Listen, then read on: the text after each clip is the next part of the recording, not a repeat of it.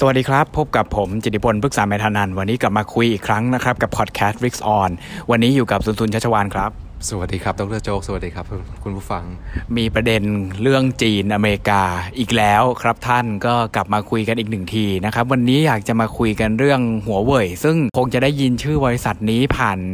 หูกันมาบ้างนะครับใช้สินค้ากันมาบ้างแต่ว่าตอนหลังๆเนี่ยรู้สึกว่าอเมริกาจะเล่นใหญ่เล่นโตนะครับแล้วก็เริ่มแบนสินค้าแล้วก็บริการของ Huawei จนตอนนี้จะไม่ให้ซื้อ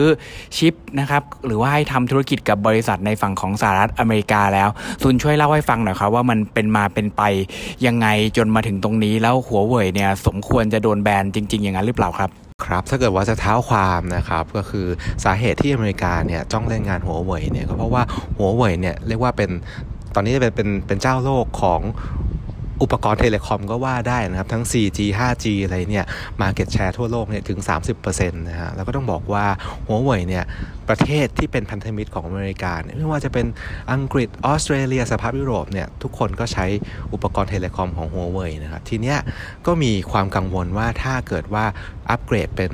ระบบ 5G แล้วเนี่ยอุปกรณ์ของ Huawei เนี่ยมันสามารถเชื่อถือได้หรือเปล่าเพราะว่าประเทศพวกนี้เนี่ยก็คือเป็นประเทศที่อเมริกาเนี่ยเขาแชร์ความรู้ด้านเทคโนโลยีเขาแชร์ข่าวกรองด้านความมั่นคงต่างๆนะครับก็เลยมีความกลัวว่าเอ๊ะอุปกรณ์ของ Huawei เนี่ยมันสามารถจะขโมยข้อมูลส่งกลับไปที่จีนได้หรือเปล่าเพราะว่า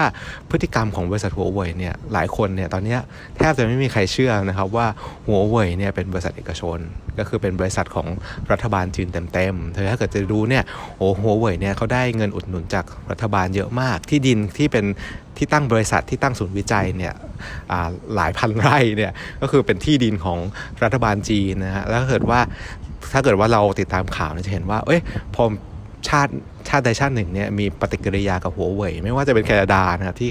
เขาจับตัว CFO ของ Huawei ไปเนี่ยรัฐบาลจีนก็ออกหน้ามาตอบโต้แทนบริษัทนะฮะซึ่งดูแล้วมันคงไม่ใช่พฤติกรรมบริษัทธรรมดาเหมือนกันก็เลยทุกคนว่ามองว่ามันน่าจะเป็นบริษัทจีนนะไม่น่าไว้ใจให้มามีส่วนร่วมในการพัฒนาระบบเทเลคอมของประเทศพันธมิตรอเมริกาหรือในอเมริกาเองนะครับซึ่งข่าวล่าสุดเนี่ยก็คือกระทรวงพาณิชย์ของอเมริกาเนี่ยเขาใส่ชื่อ Huawei กับบริษัทลูกเนี่ยรวมทั้งหมด42บริษัทเนี่ยเข้าไปใน sanction list นะฮะก็คือต่อไปเนี้ยสินค้าที่ใช้เทคโนโลยีกับซอฟต์แวร์ของอเมริกาทั้งหมดเนี่ยจะขายให้บริษัทในเครือ Huawei เนี่ยก็คือต้องขออนุญาตกระทรวงพาณิชย์ของอเมริกาก่อนนะไม่ว่าจะชิปเนี่ยเซมิคอนดักเตอร์ทั้งหลายเนี่ยจะผลิตที่เกาหลีญี่ปุ่นยุโรปอะไรเนี่ยไม่ได้หมดเลยนะครับก็คือทำให้ Huawei เนี่ยตอนนี้ไม่แน่ใจว่าจะเป็นยังไงครับปีนี้ก็ต้องบอกว่าเป็นปีที่แย่ของ Huawei จริงๆแล้วไม่รู้จะเป็นปีสุดท้ายหรือเปล่าเพราะว่าเกิดว่าซัพพลายเซมิคอนดักเตอร์ที่เขาถืออยู่ในสต็อกเนี่ยหมดแล้วเนี่ยก็จะหาซื้อไม่ได้อีกต่อไปเลยนะครับแล้วอย่างนี้เรามองกันยังไงดีครับสำหรับคนที่ติดตามโลกการเงินแล้วก็โลกการเมืองเนี่ยคิดว่าทางออกของ Huawei รวมถึงอเมริกาเนี่ยมันจะเป็นไปในทิศทางไหนได้บ้างครับคือทีเนี้ยถ้ามองดูแล้วเนี่ยคนที่จะช่วยชีวิตหัวเว่ยได้เนี่ยก็มีอยู่คนเดียวนะครับตอนนี้ก็คือรัฐบาลปักกิ่งนะฮะถ้าเกิดว่าโดนคำสั่งแบนที่ถึงขนาดแบบว่าโอ้โหบีบคั้นหัวเว่ยจนไม่รู้ว่าจะเอาชีวิตรอดยังไงเนี่ยทางเดียวก็คือเจรจากับอเมริกาให้คลายล็อกปลดซัพพลายเซมิคอนดักเตอร์ให้กับหัวเว่ยนะฮะทีเนี้ย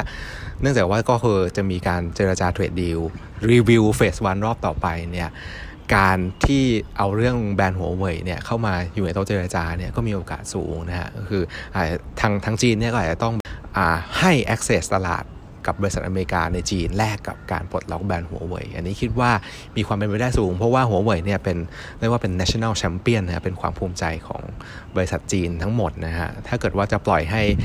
ตายไปเนี่ยมันก็คงน่าเสียดายอาจจะยอมเสียอะไรสักอย่างเนี่ยเข้าไปเจรจาน่าจะดีกว่าทีเนี้ย worst case สิ่งที่ไม่มีใครอยากให้เกิดขึ้นเลยเนี่ยก็คือเรียกว่าเป็นการ decoupling ทางเทคโนโลยีระหว่างจีนกับอเมริกานะครับคือต่างคนต่างเดินปัจจุบันเนี่ยก็ต้องบอกว่าเป็นเรียกว่าการแบ่งงานกันทำที่ทำให้โลกเทคโนโลยีเนี่ยเจริญก้าวหน้ารุดหน้าพอสมควรนะครับก็คือจีนเนี่ยเป็นผู้ผลิตฮาร์ดแวร์ให้กับตลาดโลกแล้วก็รวมถึงอเมริกาเองไม่ว่าจะเป็นโทรศัพท์มือถือ Apple คอมพิวเตอร์แล็ปท็อปทั้งหลายเนี่ยฮาร์ดแวร์เนี่ยผลิตในจีนแต่ทั้งนี้ทั้งนั้นเนี่ยเทคโนโลยีที่เป็นพื้นฐานของสินค้าเหล่านี้เนี่ยมาจากอเมริกาไม่ว่าจะเป็นเซมิคอนดักเตอร์หรือว่าซอฟต์แวร์ทั้งหลายเนี่ยทีนี้ถ้าเกิดว่าต่างคนต่างแยกกันเดินเนี่ยโอ้โหเศรษฐกิจ โลกเนี่ยก็อาจจะระส่ำได้นะทุกคนก็คือต้องแบกรับคอสที่แพงขึ้นนะฮะสินค้าเทคโนโลยีที่อเมริกาซื้อเนี่ยก็จะแพงขึ้นนะฮะที่จีนเนี่ยก็ยังไม่มีเทคโนโลยีทันที่จะผลิตสินค้าเหล่านี้ได้นะฮะแต่คิดว่ามัน worst case จริงๆก็คือบริษัทอเมริกาก็จะย่ำแย่บริษัทจีนก็จะย่ำแย่ไปด้วยเนี่ยคิดว่าโอกาสเกิดเนี่ยอาจจะให้น้อยมากสัก 5-10% นะครับแล้วอย่างนี้ถ้ามองจากฝั่งจีนเนี่ยรอประธานาธิบดีคนใหม่ของสหรัฐไปเลยหรือว่าเจรจากับท่านโดนัลด์ทรัมป์ต่อดีกว่ากันครับคือณตอนนี้เนี่ยเรื่องของHuaweiเนี่ยความเป็นอยู่รอดของHuaweiเนี่ยก็คงจะต้องเจรจากับโดนัลด์ทรัมป์ก่อนนะครับแต่ทีเนี้ยถ้าเกิดว่าจะมองเรื่องเทคโนโลยียาวๆเนี่ยยังไงเนี่ยก็รอกับโจไบเดนดีกว่านะครับเพราะจริงๆต้องบอกว่าคุณทรัมป์เนี่ยนโยบายเขาเนี่ยค่อนข้างเรียกว่าไม่มีความเชื่อถือจีนเลยนะฮะอย่างคุณไมค์ปอมเปโอเนี่ยเขาเพิ่งประกาศนโยบาย Clean Network นะฮะก็คือประเทศพันธมิตรทั้งหลายเนี่ยที่อเมริกาเนี่ยเขาแชร์ข่าวกรองความมั่นคงแชร์เรื่องเทคโนโลยีด้วยเนี่ยไม่ว่าจะเป็นอิสราเอลอังกฤษออสเตรเลียเนี่ยทุกประเทศเนี่ยต้องไม่ใช้สินค้าจีนเข้ามาในระบบเทเลคอมเลยนะจะเห็นว่าโอ้โหมันค่อนข้างที่จะรุนแรงนะทีเนี้ยถ้าเกิดว่ารอคุณโจไบเดนเข้ามาเนี่ยเรียกว่าค่อยๆมาเจรจากับอเมริกาเนี่ยสร้างสิ่งที่เรียกว่า trust เนี่ยกันไปเนี่ยมันน่าจะเรียกว่าป้องกันไม่ให้เกิดการ decoupling ด้านเทคโนโลยีระหว่างจีนกับอเมริกาได้นะเพราะยังไงเนี่ยคุณโจไบเดนเนี่ยเขาบอกแล้วว่าเขาจะเรียกว่าสร้างพันธมิตรนะฮะกับพันธมิตรดั้งเดิมของอเมริกาเนี่ยถ้าเกิดว่าอเมริกาเนี่ยไปเล่นงานจีนอย่างHuaweiอย่างเงี้ยมันกระทบเกาหลีญี่ปุ่นที่เป็นพันธมิตรด้วยนะทำให้เกาหลีญี่ปุ่นเนี่ยสินค้าเทคโนโลยีเนี่ยขายไปจีนลำบากนะเพราะว่ามันก็จะกระทบความสัมพันธ์ของอเมริกากับพันธมิตรด้วยนะเพราะงั้นเนี่ยยังไงก็รอโจไบเดนนโยบายใหม่มาเนี่ยสร้าง trust กันใหม่เนี่ยมันน่าจะได้ผลที่ดีขึ้นกับโลกนี้นะครับอย่างนี้ดร.โจ๊กเนี่ยมองกรณี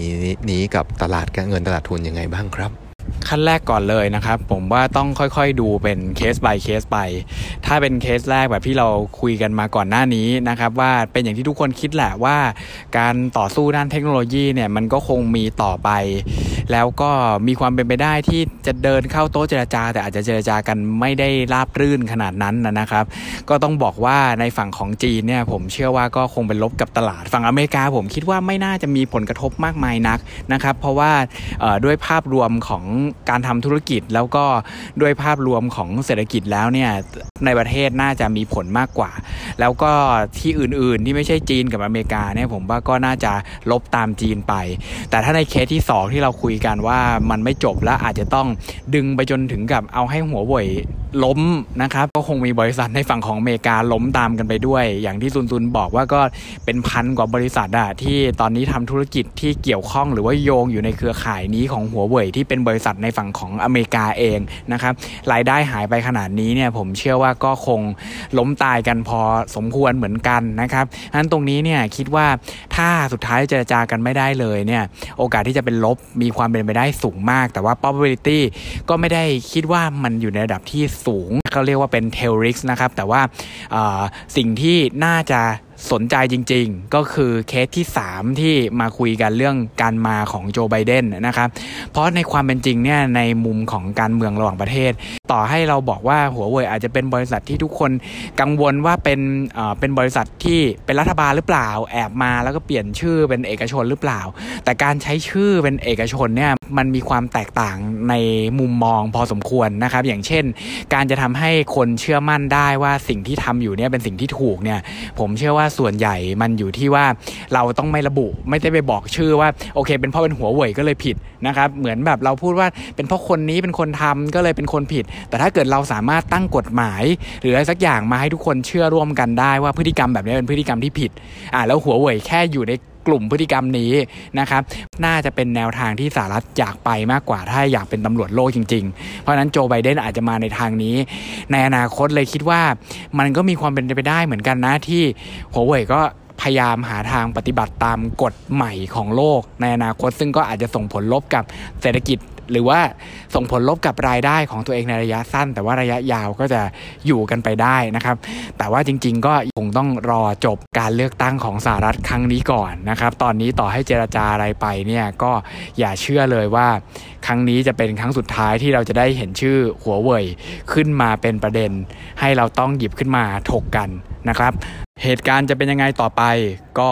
ไว้กลับมาคุยกับผมและซุนๆใหม่เมื่อHuaweiโดนจัดการอีกรอบนะครับสำหรับวันนี้สวัสดีครับสวัสดีครับคุณผู้ฟัง